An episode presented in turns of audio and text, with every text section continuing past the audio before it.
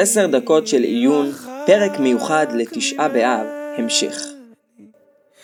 מנחם משיב נפשי.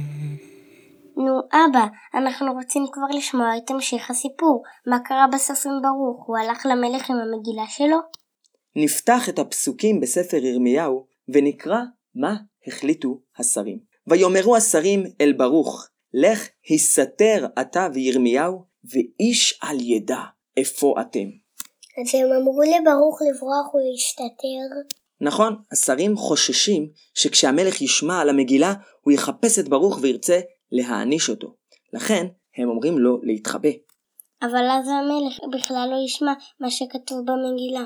השרים דואגים לזה. הם משאירים את המגילה אצלם, ושולחים שליחים שיספרו למלך על המגילה. ברגע שהמלך שומע על המגילה, הוא מצווה את אחד מאנשי הארמון, שקוראים לו יהודי, להביא אליו את המגילה ולקרוא אותה לפניו. אתם זוכרים שכבר אמרנו בפרק הקודם שהסיפור הזה התרחש בחודש כסלו. חודש כסלו זה כבר ממש חורף. בירושלים באותה תקופה מאוד קר, והמלך ישב בחדר שקוראים לו בית החורף. אתם יודעים למה? כי בחורף, בימים שלא היה עדיין מזגן או אמצעי חימום אחרים כמו שיש לנו היום, היה קשה מאוד לחמם כמו שצריך את כל הארמון של המלך. אז בחרו חדר אחד, אזור אחד בארמון, שאותו אפשר היה לחמם כמו שצריך, ובו המלך ישב כשהיה קר. המלך ישב לפני האח הבוערת באש כדי להתחמם, בזמן שיהודי, השליח של המלך, בדיוק חזר עם המגילה והתחיל לקרוא אותה. והמלך הקשיב? אולי הוא קצת הקשיב, אבל הוא עשה מעשה נורא. תוך כדי שיהודי קרא לפניו את המגילה, הוא תפס את המגילה והתחיל לקרוע אותה לגזרים. לא, המלך, מה, מה אתה עושה? צעקו חלק מהשרים שעמדו שם עם המלך. הם הזדעזעו מהאופן בו המלך מתנהג עם המגילה.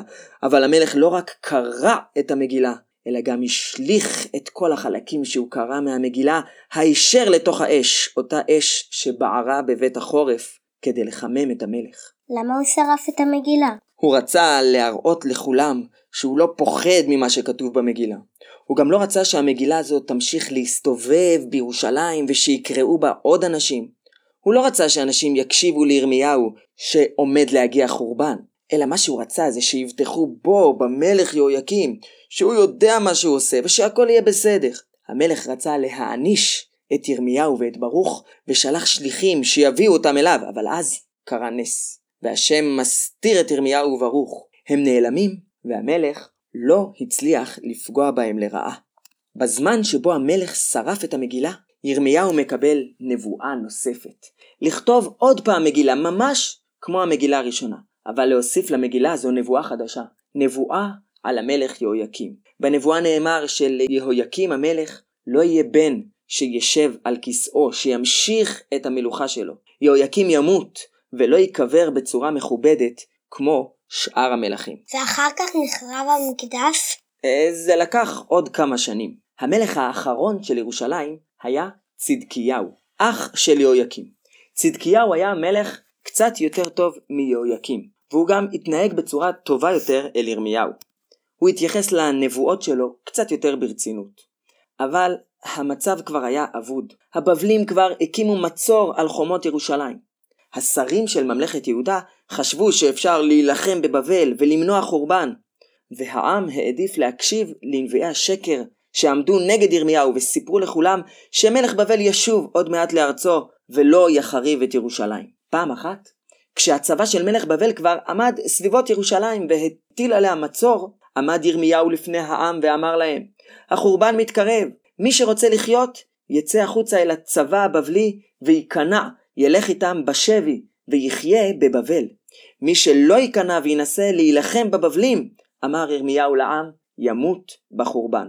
השרים של המלך כעסו כל כך על הדברים של ירמיהו. הם אמרו שבמקום לחזק ולעודד את הלוחמים להגן על העיר ולהילחם בבבלים, הוא גורם לרפיון, לחולשה, בדיבורים שלו על זה שצריך להרים ידיים, להיכנע לבבלים. השרים טענו שירמיהו בוגד, משתף פעולה עם האויב, במקום לעזור לעם שלו, ודרשו מהמלך להרוג את ירמיהו. המלך צדקיהו כבר לא עמד בלחץ ואמר לשרים, אני לא מעניש אותו. אבל הנה הוא בידכם.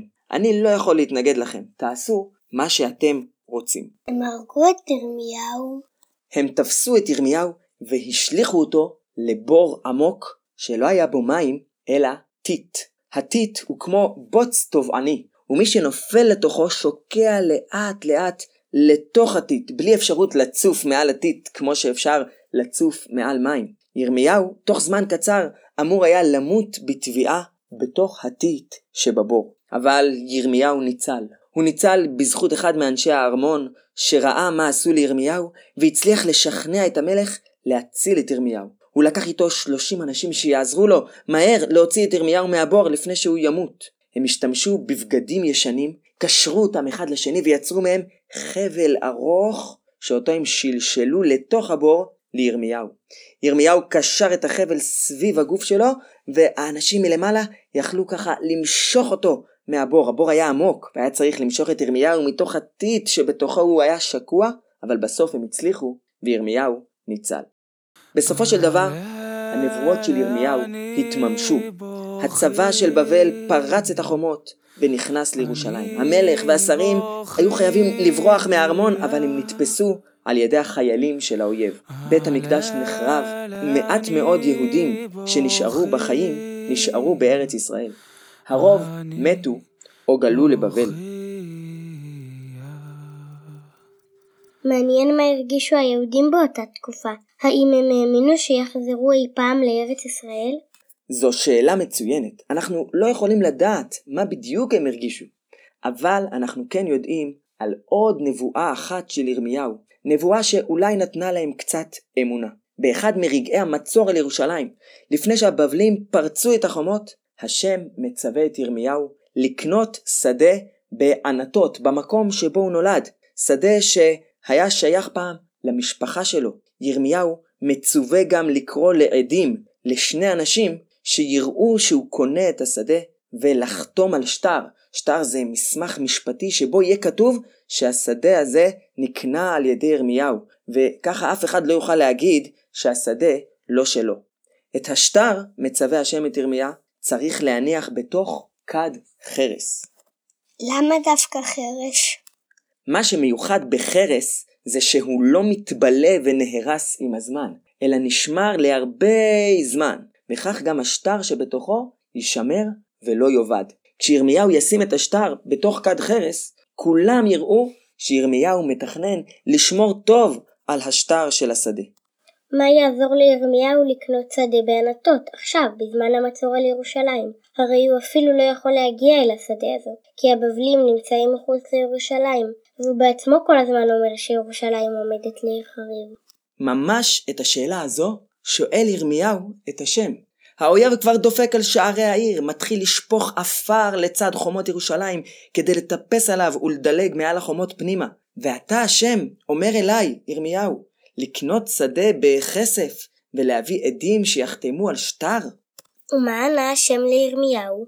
השם ענה לירמיהו שנכון, בגלל כל החטאים והעוונות של עם ישראל, יגיע חורבן אל העיר הזו, אל ירושלים שעכשיו נופלת בידי חיל בבל, אבל אל העיר הזו עם ישראל עוד ישוב. והמקום הזה שעכשיו יהפוך לשממה, עוד יקנו בו שדות, ויחתמו על שטרות עם עדים, ממש כמו השטר שירמיהו מחתים עליו עכשיו את העדים. שדות בכסף יקנו, וכתוב בספר, וכתום והעד עדים, בארץ בנימין, ובסביבי ירושלים, ובערי יהודה ובערי ההר, ובערי השפלה ובערי הנגב, כי אשיב את שבותם נאום אדוני.